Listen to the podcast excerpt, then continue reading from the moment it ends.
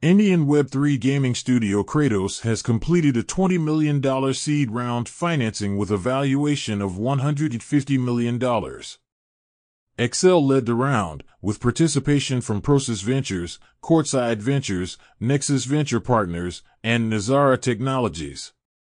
In addition, Kratos acquired IndiGG, a subDAO of Yield Guild Games DAO, through a token swap. This means that existing Indie token holders will be exchanged for new Kratos tokens, which will be launched within 12 months. Dan Tapiero, the founder of 10T Holdings, plans to launch a new cryptocurrency private equity fund company called One Roundtable Partners. The goal is to raise up to $1 billion by the end of the third quarter for the flagship fund, One RT Opportunities Fund. Hardware wallet company OneKey has announced the completion of its A+ round of financing with a valuation of $85 million. The round was led by IOSG Ventures. Twitter user Tree of Alpha tweeted that Twitter has started testing the addition of Twitter Coins wallet, with the only purchase option currently being through Stripe.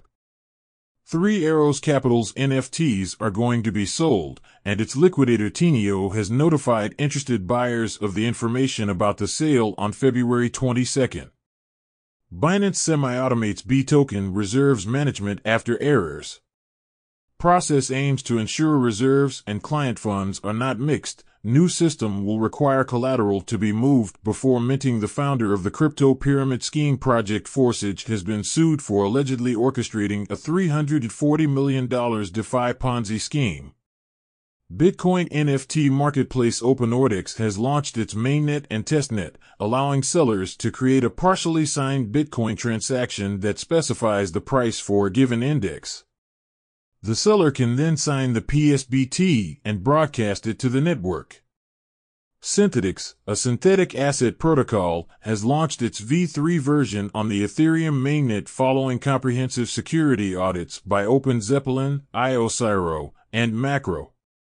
Uniswap has announced that it now supports purchasing NFTs with ERC-20 tokens without requiring users to first exchange the ERC-20 tokens for Ether. Currently, Uniswap only supports one ERC-20 token for this purpose, but plans to add support for multiple tokens in the future.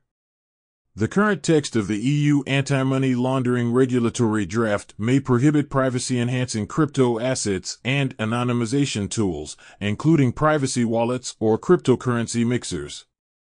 Additionally, the document clarifies that in most cases, these restrictive provisions do not apply to self-hosted wallets.